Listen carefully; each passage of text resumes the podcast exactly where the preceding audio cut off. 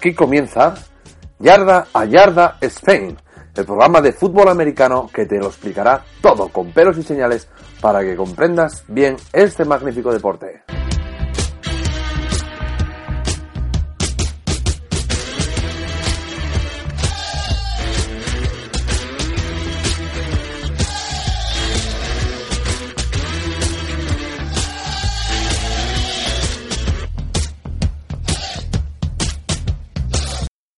Hola amigos, bienvenidos una semana más a este vuestro podcast sobre fútbol americano. Soy Fernando y estamos aquí para resolver esas dudas que os puedan surgir cuando veis un partido de fútbol americano por la tele.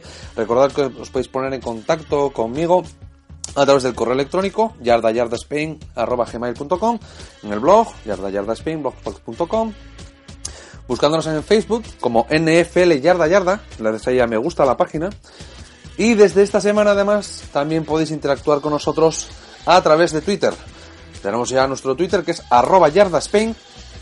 Y bueno, de, todas esas maneras podemos interactuar y podéis estar al tanto de las novedades. Empezaremos a compartir algo de actualidad eh, de la NFL a través de NFL Network y a, a, través de las páginas oficiales de algunos de los equipos o incluso de los jugadores, que publicaciones que hagan en Facebook. Ahora que empiezan los training camps, los campos de entrenamiento previos de pretemporada, sobre todo para los novatos y los agentes libres, pues bueno, se producen noticias y las compartiremos por ahí porque aquí de momento no tenemos cabida para la actualidad. Eh, seguramente, una vez que termine la pretemporada, empiece la temporada, sí que os voy a anunciar que mi intención es hacer, eh, seguir resolviendo dudas y seguir contando pequeñas anécdotas de la historia de la, de la NFL que me voy encontrando, que me vayan pareciendo curiosas, seguiremos explicando cosas que ocurran, pero ya dentro de los partidos. Haremos eh, una, una pequeña sección de actualidad con los resultados de los partidos y las cosas más destacadas de, de, los que yo pueda ver, porque no puedo verlos todos, pero a lo mejor veo tres o cuatro cada semana, pues comentarios sobre el partido y algunas jugadas que hayan sido destacadas o que hayan parecido extrañas, pues trataremos de explicarlas aquí. Por ejemplo, yo qué sé, pues este año si me veo un, Dolphin, un Dolphins Patriot y pasa alguna jugada rara, pues la comentaremos. O a lo mejor esta se, durante esa semana pues me veo, reviso un partido de la Super Bowl 35 y hay una jugada extraña, pues la, la explicaré.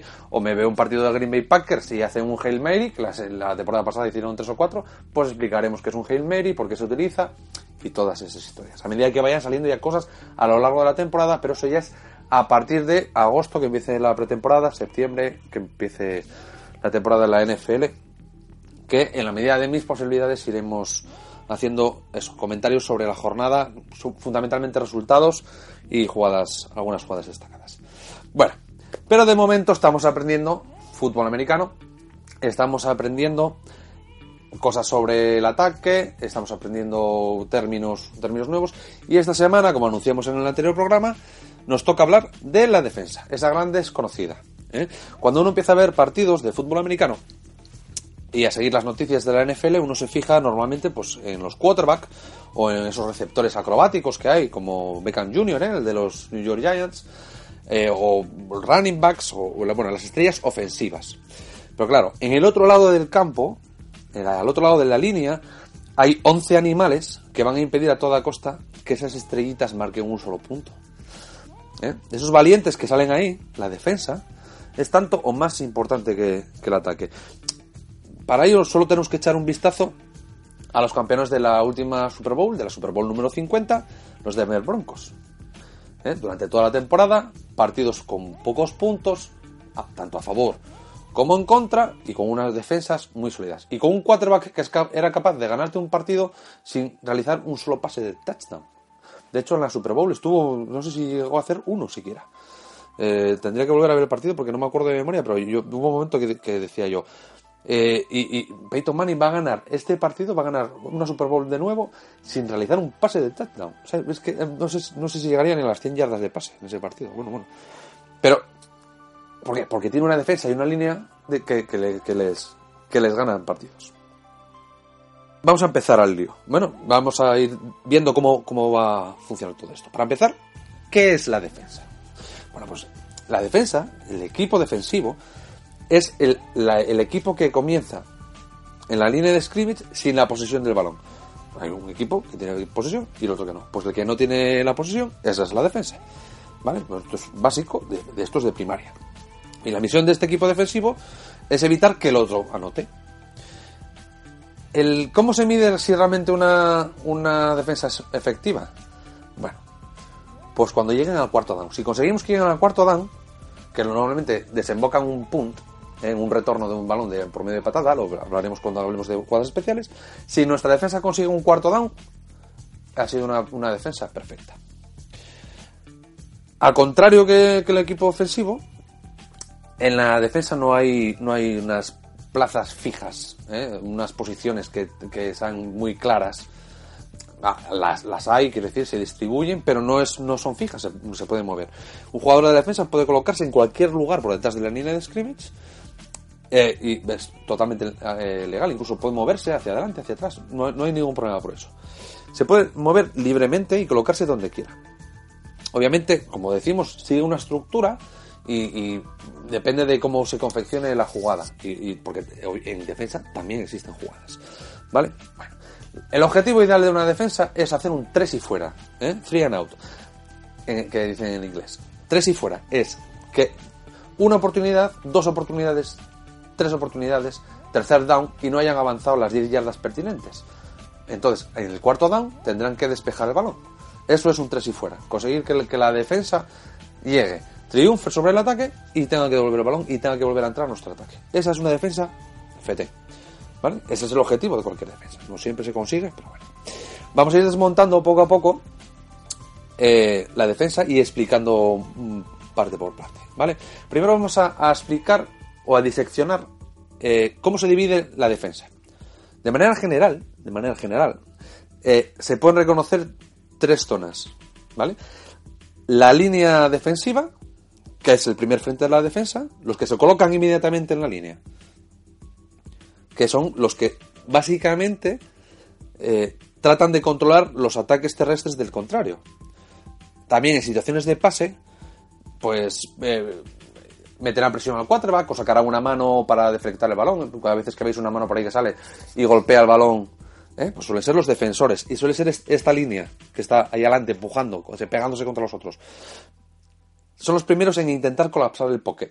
Si recordáis que hablábamos del pocket, de la bolsa del quarterback, cuando hablábamos del ataque, pues el objetivo de la defensa es precisamente lo contrario a la, a la línea de a la línea de ataque. Es la línea de ataque es sujetar y formar un pocket, una bolsa desde la que el quarterback lance bien. Y el objetivo de esta línea es todo lo contrario, hacer que se colapse, hacer, hacer meter presión sobre el, quarterback. Presionarle. Lo veremos un, un poco, con un poco más de detalle, un poco más adelante. La segunda zona inmediatamente detrás de esa línea, como ahí, como en el medio, son los linebackers, la zona de linebackers, la zona media. Eh, se colocan eso, 3, 4, 5 yardas por detrás de esa, de esa línea defensiva y es su función es apoyar a, a, la, primera línea. Puede ser cargando sobre la línea o flotando alrededor de ella, eh, pueden intentar bloquear la carrera o pueden intentar eh, eh, bloquear el pase o incluso pueden apoyar a la línea más retrasada interceptando pases o intentando tapar los pases. Por eso en, en español latino se le llaman se les suele llamar apoyadores, porque ellos realmente lo que hacen es apoyar a una de las otras dos líneas. Aunque hay auténticos especialistas, linebackers. Pero su función principal es apoyar tanto a unos como a otros. Y luego, la tercera zona que podemos distinguir es la zona de atrás, que es mucho más abierta, que rodea todo, que es el perímetro de la defensiva o, línea secundaria, la línea defensiva secundaria. Cuando, hablan de, un equipo, un partido, no, tienen que explotar la debilidad en la secundaria. Bueno, la debilidad en la secundaria, eso es porque es una línea relativamente débil. ¿A qué se dedica la secundaria? Su, función principal es evitar que los jugadores de otro equipo atrapen los pases que son enviados. Son los que, los que realmente defienden los pases. Normalmente su suelen estar muy alejados del balón, en, los van en las bandas o la, o la, parte de atrás. Además, en las situaciones de carrera son los que se aproximan más rápidamente y son los que se considera el último obstáculo de un, de un corredor. Si un corredor se libra de la línea ofensiva, consigue escapar de los linebackers, la última línea de defensa para un corredor son es la línea secundaria. Si la secundaria, si consigues librarse de la secundaria, tiene todo el campo libre para seguir corriendo hacia adelante. O sea, son los últimos. Y ahora, más o menos ya sabemos cómo, cómo colocarlos, ¿no? Tenemos tres zonas distintas y ahora vamos a intentar ver cuáles son las posiciones dentro de esas tres zonas. Primero vamos a hablar de, la, de lo inmediatamente, eh, lo que nos encontramos inmediatamente en la línea de scrimmage. Mm, es un poco complicado, como digo, porque no todas las funciones son así clavadas, pero para darnos, hacernos una idea general, eh, vamos a, igual que igual que en el ataque utilizamos términos muy generales, igual que la ruta y las rutas sencillas, por ejemplo, de los receptores, aquí vamos a intentar dejarlo sencillito, ¿vale? Para que para no complicarnos en exceso. Vamos a partir del centro hacia los laterales. Muchas veces veréis que no hay nadie en el centro realmente, enfrente del center. ¿Por qué? Porque los que se ponen en el medio, los que están en el interior de esa línea, se, denominan defensive tackle, ¿vale? O bloqueadores defensivos. A veces se les denomina también defensive guard. Igual que en el de ataque es, guard, pues en, offensive guard, defensive guard. Igual. Y, estos son los que se encuentran justo en el, centro. O en el centro, o, el que está en el centro, o los dos que están en el centro. Ya veremos por qué el uno o dos. Y bueno, su función es eh, meter presión al quarterback para que pase rápido, eh, evitar los, los, librarse de los bloqueos de la línea ofensiva, tratar de parar las carreras que pasen que pasen por el medio, cerrar los, lo que si os acordáis de los gaps, los huecos que abre la línea ofensiva, pues ellos tienen que tratar de cerrarlos, bloquear al, corredor, tienen que ser muy ligeros de pies, muy fuertes de, torso y poder em, empujar. Aquí hay un apartado chiquitito que es que si el si este si este defensive tackle se coloca delante del center delante del center se le denomina nose guard o sea como si fuera el de nariz en la punta de la nariz vale de nose el de de, la defensa es, el que se coloca se colocaría en el centro justo delante del center es suelen ser jugadores un pelín, un pelín más bajos y un, poco más fuertes. Suelen ser un poco más bajos que el resto de la línea defensiva. ¿Vale? Son muy fuertes, porque esos sí que son para parar la carrera. O sea, todo lo que vaya por a, cualquier de los lados del center, lo van a parar. ¿De acuerdo? Bloqueando, eh, agarrando. Vamos. Eh, también si, son muy rápidos de pies, también se puede utilizar para meter presión. Si consiguen, si son muy rápidos, muy rápidos, van a, van a salir corriendo a por el quarterback para intentar capturarlo, ¿vale? Intentar, intentar bloquearlo. Esto normalmente se utiliza en defensas 3-4. Ya explicaremos luego qué es defensas 3-4. Bueno, ahí tenemos esos, esos que están en el medio. en, los lados, en los extremos, tenemos los defensive end. ¿De acuerdo? Los fines, los finales, en los extremos de esa primera línea, los que ponen, los que cierran, igual que tenemos el tight end, en el ataque, en este lado tenemos los defensive end. Y son los que se sitúan en, los extremos. Es exactamente, la función es exactamente la misma. Es intentar atacar al pasador, o sea, intentar bloquear al quarterback, y eh, en las carreras laterales, o que salgan más lateralmente, intentar eh, sacarlos fuera. en este caso, sí que hay un poco más diferencia entre el de un lado y de un otro. Eh, del otro. ¿Por qué? Porque en el lado débil del quarterback, o en el lado ciego, si os acordáis que decíamos que si el quarterback es diestro, su lado ciego es el izquierdo y que en ese lado estará el left tackle, que es el que le protege el lado ciego, el defensive end más rápido se va a colocar siempre sobre el lado ciego del quarterback. ¿Por qué? Porque si es muy rápido, lo, que tiene que hacer es correr muy rápido alrededor de la línea ofensiva, librarse del left tackle, o del, que defiende el lado ciego del quarterback, y placar al, al quarterback. Ya un poco más adelante explicaremos esta jugada con, un poco más de detenimiento. Vamos a seguir con las, con las posiciones. En la zona media tenemos la zona de linebackers, ¿vale? los apoyadores, dirían en México. Y estos sí que hacen distintas labores, estos son distintos comodines, en función de la posición en la que están. Incluyendo también la presión al quarterback. Pueden entrar a realizar esa presión al quarterback o pueden realizar coberturas defensivas al pase, o pueden intentar bloquear la carrera, como decíamos antes. O bueno, la mayoría de las tácticas defensivas tienen dos o tres linebackers. Y se suelen dividir en, tres tipos. Hay tres tipos de linebackers así en general.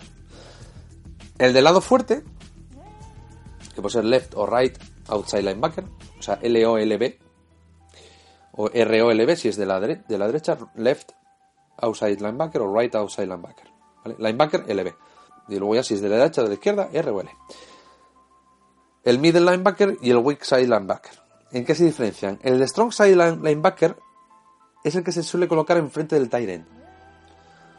Eh, si os acordáis que teníamos los receptores y tenemos el end, que era una persona eh, grande, fuerte y rápida que puede bloquear o que puede salir a, recibir. Pues el strong linebacker es el que se ocupa de las coberturas al tight Si está en, individual, lo perseguirá donde vaya y si está en zona, se quedará en la zona de donde inicia la jugada el tight Bueno, ya veremos cómo se realizan esos ajustes, pero bueno.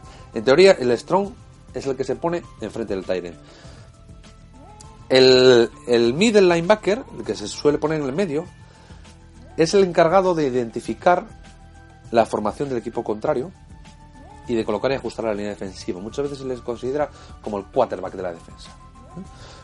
Por más general va a ser el capitán también de la, del equipo defensivo.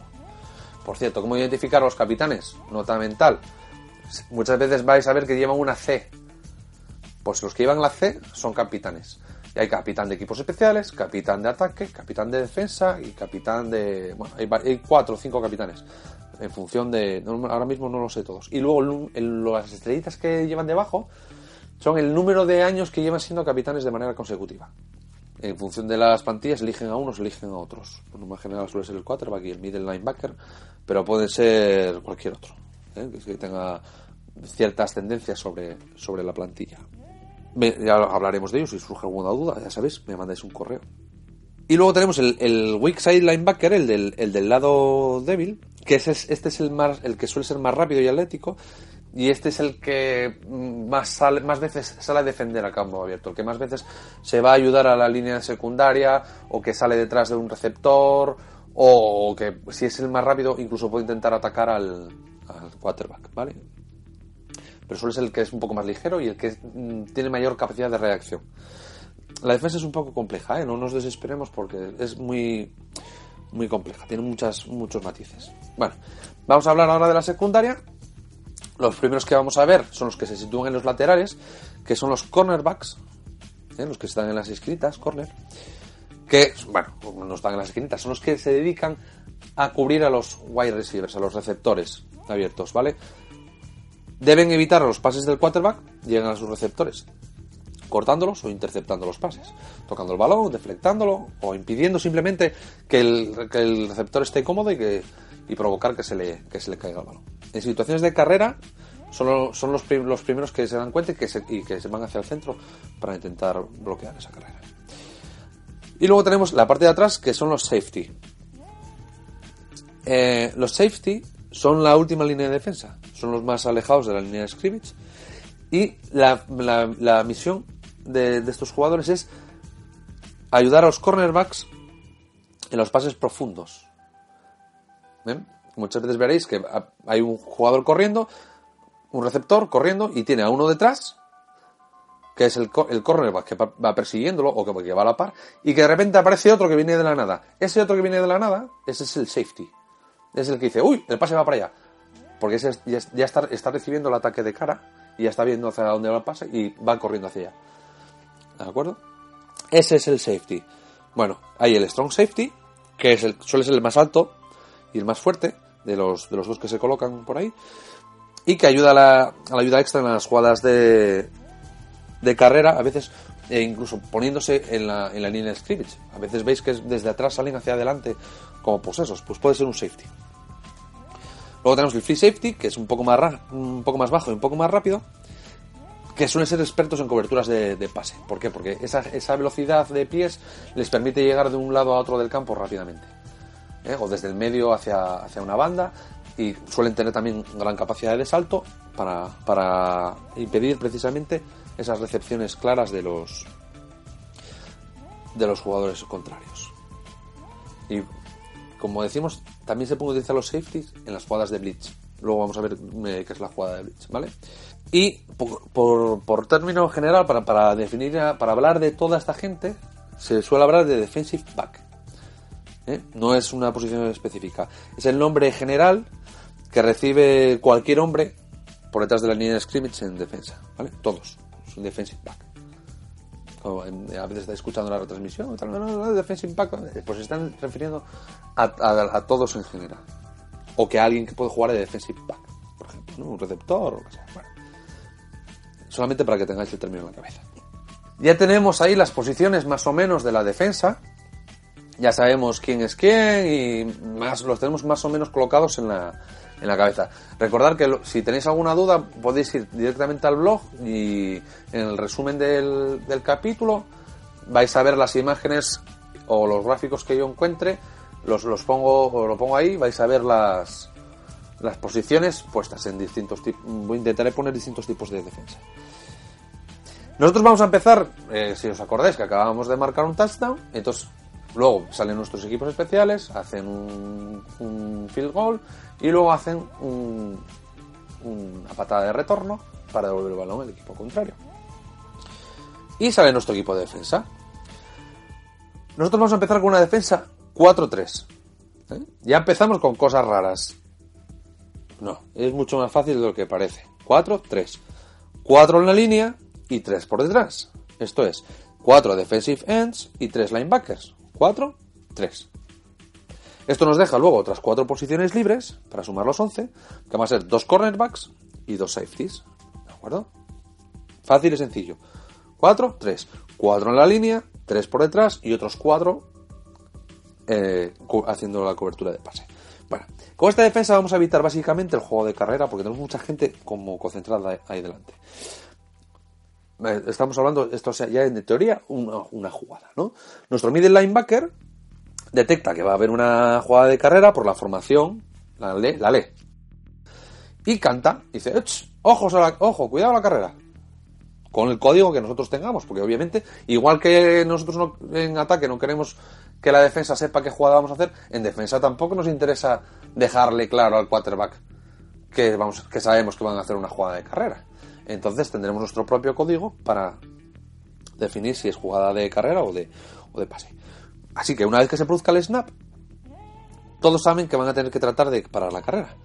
El linebacker del lado fuerte, eh, que es el que recordamos que es el que se coloca frente al Tyren, tratará de bloquear al Tyren y tratará de cerrar los espacios que se produzcan por ahí. El del lado débil, pues tendrá que decidir en ese momento si marcar, si marcar al receptor, a un receptor que haya por ahí o, intentar ayudar a, la carrera si va por ese lado, ¿de acuerdo? Según se vaya desarrollando la jugada. Y el middle pues tendrá, es el encargado en este caso de hacer el marcaje al corredor. El middle linebacker en este caso eh, va a ir siguiendo la trayectoria del corredor para pararlo. Si se desplaza hacia la derecha, si se desplaza hacia la izquierda, nuestro middle linebacker va a salir detrás de él. Si va hacia una norte-sur de que sea de atrás hacia adelante, va a ir a por él directamente a saco paco. Si se desplaza hacia un lado, porque vaya a hacer una carrera que vaya a salir por el lateral, pues el middle linebacker se desplaza hacia ese mismo lado. Y si es un play action y no, no lo hemos sabido, no lo hemos sabido leer, y si realmente es un pase, no serán pocos defensas los que hemos dejado, que hemos dejado ahí. Bueno, puede que sí o puede que no. Depende del número de receptores que, estén dispuestos en el campo y cómo esté, cómo esté la jugada. Por supuesto, también depende mucho de nuestro tipo de marcaje, si es en zona o si es individual. Vamos a suponer que, este ataque está en formación shotgun, con el cual, recordar, con el quarterback eh, retrasado unos 5 pasos, el running back a la izquierda, dos receptores a la izquierda, dos receptores en el lado izquierdo del ataque, uno a la derecha, no muy lejos del tight end, sea, no está abierto del todo, sino como a media distancia, y que están todos en la línea. Así pues, nuestros cuatro hombres de línea van a empujar con todo, tratando de cerrar los espacios para que no pase el running back. Los receptores de la derecha van a ser cubiertos por el linebacker que tenemos ahí suelto y por el cornerback y el de la derecha por el otro cornerback. Y los safeties quedan libres para, decidir a dónde van si se, realiza un pase. O sea, con esta misma formación estamos cubriendo todo. Sabemos que va, a ser una jugada de carrera, pero por si las moscas tenemos una cierta cobertura y tenemos herramientas para hacerlo. Esto todo obviamente se entrena y se, y se entrena mucho, porque hay que, lo que hay que hacer es evitar esos fallos en la cobertura que permitan avanzar muchas yardas a, al ataque. Pues dejar un receptor, solo, aunque sea una jugada de carrera. Si el quarterback está listo y lo ve, y dice, ahí va, que está aquí el solo. ¿Sabes? Se queda con el balón, nos lanza el pase y el tío a correr todo, todo el campo y no hay nadie que lo pare. Entonces, pues para eso las defensas tienen que prepararse muy mucho. Se produce el snap. Nuestra línea cierra los espacios. Y cuando el running back sale corriendo, por detrás de los receptores, ¿eh? que en este caso van a hacer de, de bloqueadores, o sea, está saliendo hacia la izquierda del ataque. Eso, en este caso los receptores están haciendo de, blo- de- de bloqueadores para, para el running back. Nuestro middle linebacker le sigue y lo bloquea, ¿eh? le hace una tacleada, le, hace un placaje en la línea de scrimmage. En este caso ha sido un éxito nuestra defensa. No han avanzado nada, se quedan en segunda y 10 y una lectura correctísima de la jugada ¿eh? que hemos hecho y nos hemos y hemos cargado de jugadores ese lado de el lado de la carrera porque ellos han, han intentado salir con una pantalla de, de receptores bloqueando y intentando abrir espacios para un corredor, pero nuestro middle linebacker ha estado muy listo y además hemos cargado mucho ese lado. Tened en cuenta que tenemos el cornerback, el, el, el linebacker que está cubriendo al otro receptor, el del Tyrant y el middle, el middle linebacker. O sea, hay un montón de jugadores ahí. Y además la línea va a empujar hacia ese lado también. Va a intentar, porque obviamente no se empuja siempre hacia el mismo lado, sino la línea, al ver que el, que el running back sale hacia un lado determinado, van a intentar salir hacia aquel lado también para intentar cerrar los espacios, espacios y cerrar. Y nuestro middle linebacker, como es un crack, pues lo ha aplacado. Y vamos, vamos estupendamente. Bueno, hoy vamos a venirnos arriba. En la siguiente jugada vamos a hacer un blitz. Vamos a intentar hacer una jugada de blitz, que es una jugada de carga. Blitz eh, viene como si sabéis algo de, historia, el blitzkrieg de los alemanes, los ataques relámpago, ataques rayo. Pues eso, esto es un ataque muy fuerte.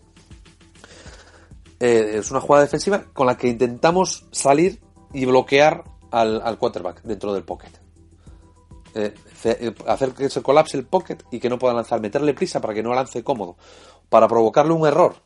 Idealmente, hacer una captura. Es decir, vamos a intentar meter mucha presión al ataque, que se colapse el pocket y hacer un sack al quarterback, una captura, una embolsada, una, un sack. ¡Oh, tremendo sack ha hecho no sé qué, tata! Independent Su, el de los, de los Miami Dolphins. Es una bestia de hacer sacks. ¿Qué es un sack? Un sack es la acción de derribar, de derribar al quarterback con el balón en su poder por detrás de la línea de scrimmage. Es la mejor jugada defensiva que se puede conseguir. ¿Por qué? Porque retrasas el balón muchas yardas. 5, 6, 7. Sobre todo si, si- si consigues atraparlo de espaldas, bueno, eso ya puede ser eh, eh, terrible, porque se le puede escapar el, balón, provocar un fumble. Eh, seguramente si lo tenéis en la mente, es cuando, eso, cuando el quarterback está distraído, que va a lanzar y le viene uno y zamba. Vamos, que lo que queremos hacer en esto, con esta jugada es que el quarterback se acuerde de nosotros y meterle un meneo para que no vuelva a tirar cómodo. Meterle mucha presión, que te- tenga que mirar por el rabillo del ojo para que no. Para uy, que no vienen, que no vienen. Ay, que viene por ahí. Ay, ay, ay, ay. ay. En este caso vamos a cambiar la formación. Vamos a hacer una 3-4. Lo mismo que dijimos antes. 3-4. Pues ahora colocamos 3, defensive end y 4 linebackers. ¿Nos hace falta cambiar los de jugadores? Sí y no. Sí, ¿por qué? Porque a lo mejor queremos un especialista, tenemos un especialista que no ha salido en la primera jugada y lo sacamos ahora. Pero no nos hace falta, porque por, por lo que os decía de que no son posiciones fijas, y si os acordáis de lo de la numeración, son numeraciones libres para la defensa por norma general, lo que hacemos es simplemente el, defensive end, que sea un poco más rápido, lo retrasamos a posición de, de linebacker y, y ya está. Si lo queremos cambiar por otro jugador que sea un linebacker, pues lo movemos.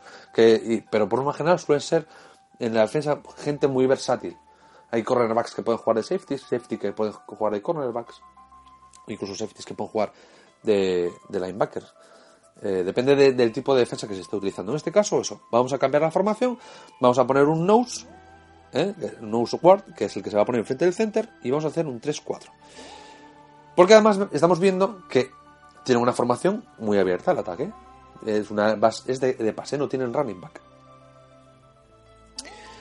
Tiene cuatro receptores. Entonces vamos a hacer el uso de, de- nuestro poder físico en el pass rush. Pass rush. No confundir pass rush con pass and rush. ¿Eh? Se escribe de manera distinta. Eh, es, esto, el rush, este rush no es el rush de correr de running, sino R-U-S-H, que es meter presión al pasador. Pass rush. Es una de las características principales de, de, los defensas, sobre todo de los defensive end. Lo que decía, el que, el, suele ser más rápido, que se pone en el lado ciego del quarterback, ¿eh? que es el que pasa por el lateral de la línea. Ese, ese es el que, el que suele medírsele el, su capacidad de pass rush. Si habéis visto el draft de este año o habéis, eh, habéis empezado a interesaros por jugadores nuevos, habréis visto y habréis oído mucho de este término. Y ah, este equipo necesita mejorar su pass rush. Pues mejorar su pass rush es mejorar su presión al quarterback contrario, su capacidad de, provocar errores. Entonces, nosotros en, este, en nuestro caso ahora vamos a meter 5 o 6 jugadores a intentar colapsar el pocket. Porque vamos a aprovechar que sabemos que van a, a lanzar a, a comérnoslo. Es un riesgo, ¿vale? Porque si fallamos, si no somos capaces de colapsar el pocket o de, o de alcanzar al quarterback, andamos, andamos justitos de, de la cobertura. Pero bueno, vamos a confiar en nuestro poder físico y en nuestra secundaria, que aunque la podemos dejar vendida, vamos a confiar en que, puedan de rechazar el pase. Porque van a estar, van, no van a defender tanto en individual, sino por zonas. Se van a intentar apoyar los unos a otros. Ya veremos con calma cómo es esto. Así que se produce el snap y ya, ya vamos con todo. Claro, tenemos a tres delante, colocados en tres o cuatro puntos. Esto es que cuando la posición en la que están al iniciarse la jugada, que es que están apoyados en una mano o en dos manos. Eso es estar en tres o en cuatro puntos. Esta, esta postura les permite acumular mucha fuerza y resistencia al, al, posible bloqueo y, y, y, empujar también muy fuerte a la, a, la, a la línea. Y sin embargo, los linebackers, que tenemos cuatro, están en dos puntos. O sea, están de pie, flexionados y preparados para salir a la carrera. Esto les da mucha velocidad para salir y poder superar por fuera a la línea. Tener en cuenta, tener en cuenta tenemos a los tres delante en, en, cuatro puntos, a punto de salir como toros ahí, oh, súper fuerte, y a, y, a, y, a, y a, bloquear y atrapar a los, a los que están enfrente, y a los otros que están preparados para salir como rayos a correr alrededor de la línea para capturar al quarterback. A veces incluso podéis ver cómo un jugador va corriendo de atrás hacia adelante, que como os digo, en, defensa sí está permitido. Y si consigue coordinarse con el snap, o sea, no, invadir, no invadir la zona neutral, que sería fuera de juego, eh, consigue coordinarse con el snap y no invadir esa zona antes de, del snap, es muy difícil de parar ese tío. Tú ten en cuenta que, que si eh, se coordina muy bien, se produce el snap y él, él viene con todo, viene súper rápido. Hay que estar muy vivo para parar a ese tío, además viene con mucha fuerza ya, vamos. vamos. Es, realmente espectacular ver a un tío saltar por encima de un tío de 2 metros y, y 200 kilos de peso y llevárselo por encima. Y para encima llegar al quarterback y, y apalearlo pues eso, si, conseguimos que, no, que, uno de estos jugadores que penetra se coordine con el snap, ya te digo, pasa como una pisonadora. Pongamos que uno de nuestros linebackers reconoce la cuenta que está haciendo y sale disparado eh, justo en el momento previo del snap. Una coordinación perfecta. Bueno, pues los tres de adelante bloquean, empujan. Los otros do, dos linebackers eh, eh, van a entrar al blitz y se meten ahí en la pelea a pelearse y el otro cuarto pues se va a quedar en cobertura. El pocket se hunde, se, se, abre, se resquebraja y dos de nuestros jugadores consiguen llegar al quarterback. Que la asustada ¿eh? va corriendo hacia atrás, en este caso, vamos va, va, para atrás, y lo placan a 7 yardas por detrás de la línea de scrimmage, los dos a la vez. Ya se ha llevado el primer meneo, así, pum, de primeras, y de dos a la vez. Este ya no se recupera. Pues esto. Esto es un sack. ¿eh? En este caso es un solo sack. Y se lo otorga a los dos jugadores. ¿Cómo? Se les anota medio a cada uno. Medio sack a cada uno. Al ser a la vez, o con colaboración necesaria, se reparte entre los dos. Si hubiese sido solo uno, se le notaría uno entero. Esto es importante para estos jugadores, porque usualmente reciben primas por alcanzar un número determinado de sacks. El ejemplo más claro es J.J. Watt, el defensive end de los Houston Texans, que siempre acumula un montón de sacks. Pues me parece que el máximo que tiene son 20 sacks y medio. Pues 20 sacks y medio es que ha, llegado a aplacar 20 veces y media al quarterback contrario en una temporada de 16 partidos. Si tú tienes un tío que te garantiza retrasar la, la línea de ataque del equipo contrario al menos una vez por partido, eso es brutal. ¿Por qué? Ahora mismo nosotros lo llevamos muy bien. Acabamos de hacer un sack, acabamos de placar al quarterback por detrás de la línea de scrimmage, ha perdido 7 yardas, así que está en tercero y 17 yardas. Un tercero y largo que se denomina también. Está muy bien. No hemos ya, no, no, no, hemos no hemos dado una yarda de referencia al empezar la jugada.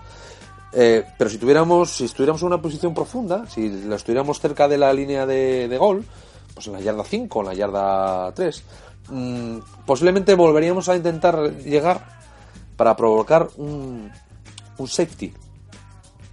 En este caso, safety es una anotación especial que vale dos puntos, que ocurre cuando un jugador ofensivo es placado o derribado dentro de su propia endzone o sea, en la zona de defensa, donde nosotros ahora no teníamos el touchdown, si conseguimos placar al quarterback o al running back dentro de esa, de esa endzone, nos darían dos puntos. Y además, les obligaríamos a que nos devolviesen el balón por medio de un punto. Esto, por ejemplo, le pasó a Peyton Manning en, el primer drive ofensivo de la, de la Super Bowl 48 con, con Denver. Eh, bueno, de ahí ya fue donde se hundió el partido, porque es que empezaron eh, 2-0 y no, no 2-0, o no sé si iban 6-0 y, o 7-0 y los dos puntos, pues 9. O si fue primero el safety y luego fue touchdown, bueno, da igual. Empezaron 9-0 sin enterarse a la segunda jugada. ¿Por qué? Porque falló el snap. Lanzaron, lanzaron el balón hacia, hacia detrás, a él se le escapó y, eh, porque fue un snap defectuoso, que puede ser porque lo haya lanzado mal el center o porque lo, no lo cogiera el balón se escapó, ay, ay, ay, ay, ay, ay, cogió el balón, se tiró al suelo, le tocaron dos puntos. Ya está. Eso, eso es terrible para una defensa. Eso, eso es cómo puede anotar puntos una defensa. Uno de los ejemplos. Bueno. Además, un safety, como digo, obliga a que el equipo que estaba atacando tenga que hacer un punto y devolvernos el balón. ¿Eh? Le, marcamos los puntos y patimos, nos dan el balón para que ataquemos otra vez. Bueno, vamos a suponer que empezaron en la, en la, en la yarda 20, ¿eh?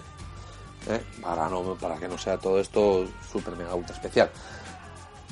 Eh, así que más o menos están en la, en la yarda 13, por lo que no nos merece la pena asumir el riesgo de, ir a por el quarterback y, y placarlo, porque bueno, el partido está recién empezado, ¿eh? y meter tanta presión ahí es arriesgarnos a, cometer una penalización o hacer un cometer un fallo en la, en la cobertura porque, porque ellos están en tercero y largo. Si conseguimos pararlos, el siguiente es un punt y ya volvemos a tener nosotros el balón. Con lo cual, eh, no nos merece tanto el, riesgo. Si, si, lo necesitas, si necesitamos usaremos dos puntos, intentaremos meter un poco de presión, pero estarían, están, están muy adelante como para que llegara a hacer el safety. Así que bueno, vamos a. Ellos vuelven a una formación abierta con muchos receptores, con el Tyrant también en posición de receptor, Así que vamos a mantener la 3-4, pero en esta ocasión, en vez de intentar entrar al blitz, vamos a utilizar zonas de cobertura. Es más, vamos a hasta dejar que, pasen. Que van a ir los tres hacia adelante y los, los cuatro linebackers, uno se va a ir a intentar meter presión al pase, pero los otros tres van a ir a las zonas de cobertura a intentar que no, que no haya pases. Eso, van a hacer todos, todos en zona de cobertura, excepto el strong linebacker que va a hacer una cobertura individual al, al se va a mover donde, donde se va y lo va a seguir en, ruta, ¿vale? Bueno, pues por cantar una jugada de defensa cualquiera. Cuando se realiza el snap, nuestros dos cornerbacks empujan y molestan a los receptores, los, los, empujan con las palmas para impedir que desarrollen bien sus rutas iniciales y, que se- y romper la coordinación que puedan tener con el quarterback. Esta técnica se, des- se denomina bump and run, o sea, golpear y correr, ¿eh? golpe y carrera. Esta táctica es legal. El, el, cor- el cornerback puede empujar al receptor, eso, para intentar romper su ritmo, que no encuentre la ruta de manera cómoda y que no se encuentre, no se conecte con el, cor- con el quarterback, pero solamente en el área que está permitido, que son las cinco primeros, primeras yardas de carrera. Tiene, tiene un riesgo, claro, si el receptor logra escapar de, tal, de temprano de, esta acción. ¿Eh? fallamos el empujón o lo que sea, puede, pu- eh, puede salir galgando directamente porque nosotros estamos mirando hacia él, no estamos mirando hacia la ruta. Y también hay que tener cuidado porque si este contacto se prolonga más allá de esas 5 yardas, cometeremos un contacto ilegal, un illegal contact. Eh, que es eso, tocar, es- eh, tocar o empujar a, un receptor fuera de esas primeras 5 yardas que sí que está permitido. En que si, si hiciésemos eso, sería falta y que estará penalizado con 5 yardas y repetición del intento. No, miento. 5 yardas y primer down automático. Quiere decir, si ahora cometiésemos el error de hacer un bump and run, hacerlo mal, en la- y si- em- empezar en la yarda eh, en la, empezar en la yarda 1 y terminar en la yarda 7 y lo ve el árbitro, claro, depende de que lo vea el árbitro o no, estaremos otorgando automáticamente el primer down. Avanzarán cinco, solo 5 yardas, pero perderán el tercero y 17. Irían irían a primero y 12. Con lo cual hay que tener, hay que tener con- contacto. Hay que tener cuidado con ese, con ese contacto. Pongamos que en uno de los lados ¿eh? eh, nuestro cornerback falla con el bump and run eh, y el wide receiver se, se escapa, el receptor se, se escapa y hacia él va el pase. Bastante profundo. ¿eh? Estamos en tercera y 17 tienen que intentar conseguir el primer, el primer down. Va hacia la zona de cobertura del safety, que estaba en la inopia y entonces llega justo a la ruta del receptor. O sea, llega corriendo y llega muy justo y lo golpea sin posibilidad de tocar el balón o de interceptar. Eh, por ejemplo, agarrándolo de un brazo en el momento en el que va a recibir el pase. El árbitro que está en esa zona, pum, lanza su pañuelo amarillo al aire y nos pita una falta de pass interference, interferencia del pase. Es, esta, esta acción es lo que digo, es impedir en el momento en que el jugador va a recibir el pase, inmediatamente antes, impedir de alguna manera, tocándolo, empujándolo o agarrándolo, que reciba el pase. Tiene que ser el jugador al que va el pase y en el momento en que va a recibir el pase. Esta jugada es complicada porque en el momento en que toque el balón o empieza a controlarlo, el contacto puede ser legal. Y, o, o es ilegal si no, tiene el, si, no, si no tiene el control del balón. O puede convertirse en pase completo o incompleto, ¿eh? según se le carga el balón o no. Entonces ahí hay que estar muy fino. El árbitro tiene que saber cuándo se produce el, contacto y cuándo no, para saber si es falta o no es falta. Es compleja esta jugada, ¿eh? es, es difícil. Entran muchos factores en ello. Eh, por ejemplo, para que el pase sea completo, el jugador que recibe el balón ha de apoyar los dos pies dentro del campo con el control total del balón en las manos. Sin que el balón se mueva de, sus manos o contra el pecho o tal. Y tienen que estar los dos pies apoyados en el suelo. ¿Eh? Cuando veamos lo de, las penalizaciones y, los equipos eh, arbitrales, veremos algunos detalles de estos, como por ejemplo cuando un jugador se convierte en corredor y no en receptor. Bueno, en este caso, como decimos, es, es antes, es clara la, la- la falta.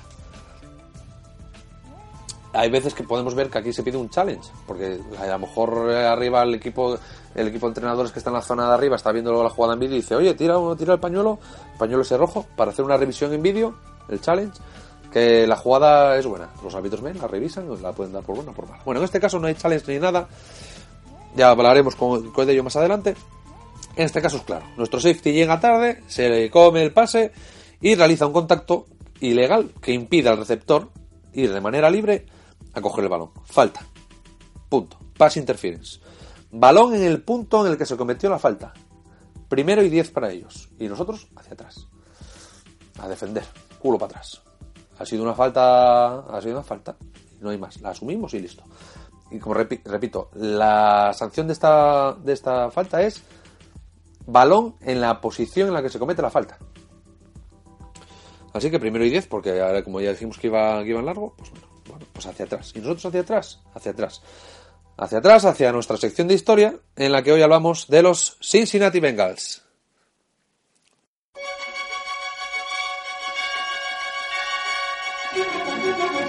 Historia del fútbol americano.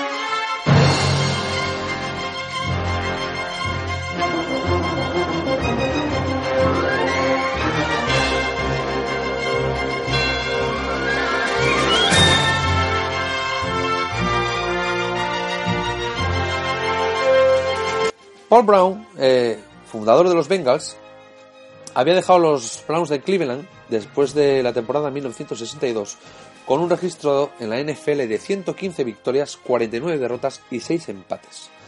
Tres campeonatos de la liga en su poder. También ganó cuatro títulos con los Browns en la conferencia de fútbol de, de All America antes de unirse a la NFL. Esto no le valió a Brown para permanecer en la franquicia y fue expulsado por Art Model de los Browns cuando este adquirió la propiedad en 1961. A pesar de la condición de fundador de Brown, de los Cleveland Browns, nunca había sido dueño de la mayoría. Así que lo largaron, a pesar de haberse convertido por méritos propios en una leyenda del equipo de Cleveland. Brown trató de volver a entrenar un, equipo y de tener posesión y control operativo de una franquicia y en el año 1965 su hijo Mike completó un estudio sobre la expansión del fútbol profesional. Estaban buscando la manera de crear nuevos equipos o cómo podía crecer el deporte. El estudio recomendaba Cincinnati como un sitio potencial para crear una nueva franquicia. Ese mismo año, el señor Brown se reunió con el gobernador de Ohio, James Rhodes, quien estuvo de acuerdo en apoyar el eh, impulsar una nueva franquicia para su estado de Ohio. Recordamos en Ohio son los Cleveland Browns y los Cincinnati Bengals. Cuna del fútbol americano, como vimos en, uno de los capítulos anteriores. Así pues, después de diversas negociaciones, Cincinnati eh, fue elegida por la AFL, la Liga Americana de Fútbol, para tener una para tener una franquicia de expansión y se la otorgaron a grupo dirigido por Paul Brown. Y así empieza la historia de los Cincinnati Bengals en, el fútbol americano. ¿Cómo eligieron el apodo? ¿Por qué, ¿Por qué Bengals? Bueno, pues un periódico local de Cincinnati realizó una encuesta y resultó que el nombre favorito de los aficionados era Buckeyes. Buckeyes es un tipo de, árboles que se, que se dan allí. Pero Brown vetó esa idea. ¿Por qué? Porque Buckeyes realmente es el apodo, el mote del, equipo de fútbol americano del de Ohio State. Y además agregó que Buckeyes no sería del todo popular en Kentucky, Indiana y Virginia Occidental, que consideraban una base de fans potenciales para su equipo. Eh, y todas esas zonas, Kentucky, Indiana y Virginia, en el, el, todo el tema universitario, eh, son muy rivales de Ohio State, de la Universidad de Ohio State. Por lo que no, si yo quiero, si yo quiero hacer un equipo en Gijón, no puedo llamarlo los Carballones, porque son los de no puedo llamarlo así. Pues así. Pues por eso no puede llamar Bucais al a su a su franquicia. ¿Y por qué Bengals? Bueno, pues el tema de los Tigres era relativamente familiar para para Brown, que había conseguido grandes éxitos con el equipo del high school de de en Ohio, que eran los Tigres al inicio de su carrera como, entrenador. Y además, Bengals había sido el apodo de, de uno de los equipos de fútbol profesional de Cincinnati, que se había creado en Cincinnati eh, a finales de, la década de los 30 y principios de los años 40. Y pues decidieron que igual que otros equipos habían elegido nombres de, equipos eh, anteriores a la creación de la NFL, como por ejemplo los Baltimore Colts o los Buffalo Bills, pues ellos habían elegido los Bengals por ser el nombre de, uno de los equipos de la ciudad en el que estaban Los Bengals disputaron dos Super Bowls en los años 80, en el 82 y en el 89, la número 16 y la número 23, perdiendo en ambas ocasiones contra los San Francisco 49ers.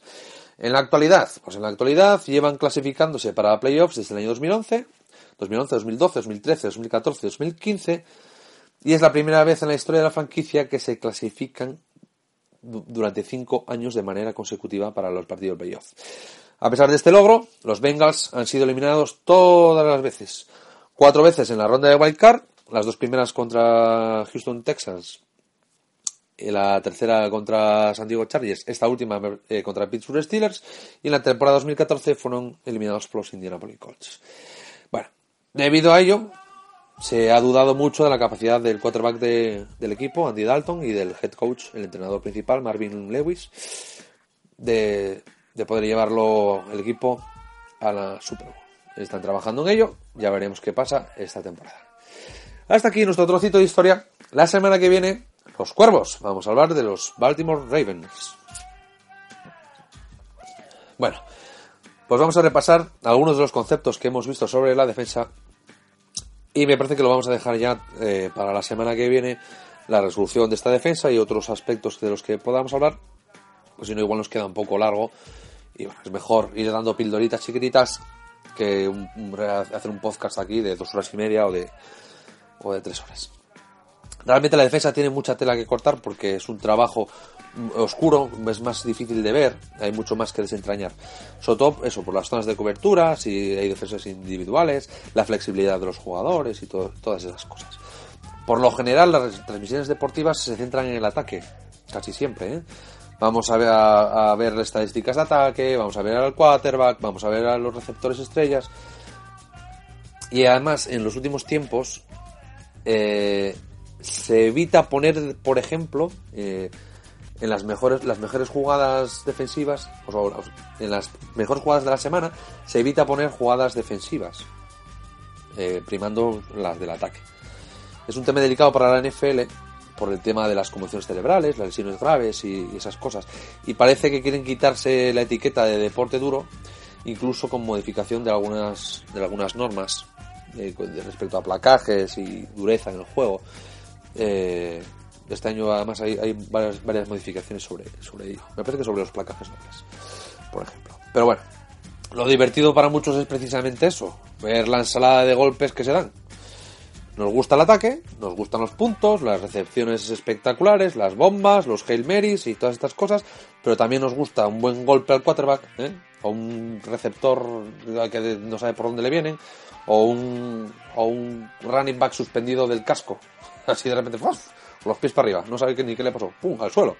Bueno, en el equilibrio está la clave, ¿eh? ataque, defensa.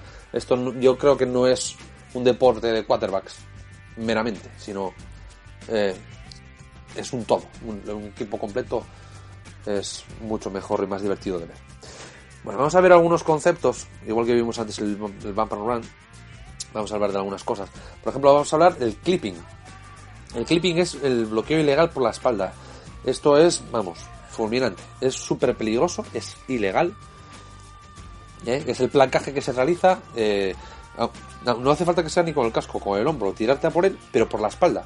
Sí, que el tipo sepa que vienes a por ti. Que vienen a por ti. Obviamente el quarterback sabe que vas a tal, pero eh, otro, a otro jugador por la, por la espalda a traición no se puede no se puede hacer. Eh, esto es sancionado con 15 yardas de penalidad y primer intento automático. O sea, primer down automático. Son 15 y primero. Es súper duro. Luego está el crackback, que también es un bloqueo ilegal. Eh, que es cuando se produce por debajo de la cintura. ¿Eh? Cuando, cuando es por debajo de la cintura, cuando además otro jugador le está intentando placar de cintura para arriba.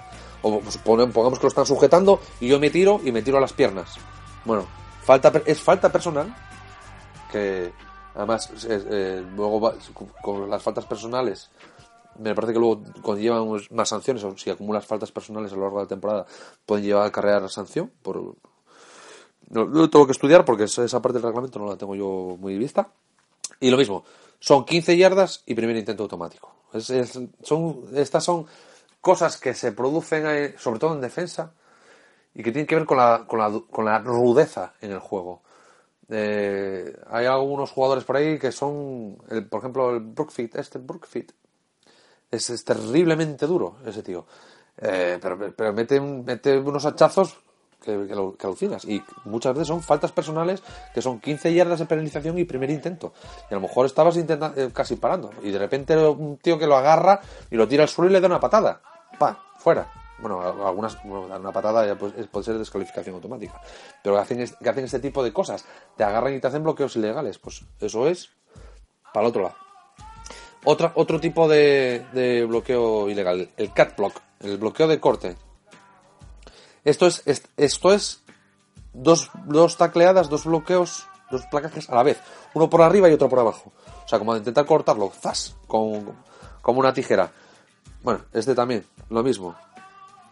Y además que se pueden hacer muchísimo daño. Es, es, es horrible. Estas son las jugadas que además ahora, en la nueva revisión de reglamento, creo que son eh, que es más duro. No, alguna de ellas tengo- vo- voy a mirarlo en la, cuando para la semana que viene mirar las revisiones de esta temporada. Pero hay una de estas que es que es expulsión directa. ¿eh? O sea, la, la anterior, la que decíamos que era crackback, es yo lo estoy sujetando, sujetando por arriba, o estamos forcejeando por arriba y viene otro y, y lo placa por las piernas. Pero el, el cat block es que nos tiramos los dos al, al placaje, uno por arriba y otro por abajo a la vez. Entonces, bueno, lo podemos destrozar. Entonces, eso es eso también, penalizado. Bueno, tipos de defensa. Así, a, a- grosso modo, eh, ya veremos más, más al detalle. Eh, por ejemplo, la defensa en diamante, Dime Defense. Eh, estos son seis jugadores en la secundaria. ¿eh? Entre cornerbacks y, y safeties, seis jugadores en la, en la secundaria. Esto suele utilizarse cuando se sabe a ciencia cierta que son pases o intentos largos. Por ejemplo, antes que teníamos una- un tercero y 17, sabemos que, va, que van a hacer un pase, pues, pues pone- hacemos una dime, eh, reforzamos, ponemos, como van, van a- a- es una, formación muy abierta, muchos receptores, ponemos cuatro cornerbacks o tres cornerbacks y tres safeties o, o cuatro cornerbacks y dos safeties, pero porque vamos a, van a ir al pase largo. O la níquel, la defensa níquel, la níquel defense. ¿eh? Alineación de la defensa que tiene cinco jugadores en la secundaria, en vez de seis como la anterior, cinco. Y eh, pues sirve exactamente lo mismo. Se suele utilizar para intentos largos ¿eh? Eh, de, de pase. Como sabemos que va a pasar, pues utilizamos una níquel o una dime, porque sabemos que no va a ser de carrera. Eh, con esto vamos a dar por terminado el programa de hoy. Ya la semana que viene seguiremos con la defensa, terminaremos de cerrarlo todo y de dejarlo bien explicado, las cosas que no hayan quedado claras eh, en esta semana. Y si os surge alguna duda, ya sabéis, me dejáis un comentario en el, en el podcast, me mandáis un mensaje, un correo electrónico, un comentario en el blog, eh, por Twitter arroba yardespain, en Facebook, bueno, lo que queráis. Ya os digo, más iremos haciendo cosas, iremos añadiendo de la, la medida de, de mis posibilidades, porque esto ya sabéis cómo es. Uf, Tardo una semana en preparar el programa, pero puedo ir su- su- surgiendo ideas, añadiendo cosas.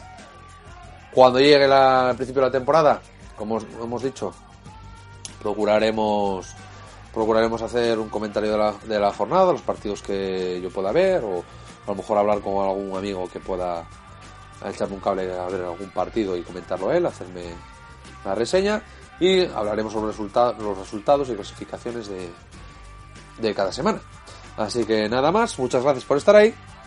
Nos escuchamos en unos días. Hasta luego.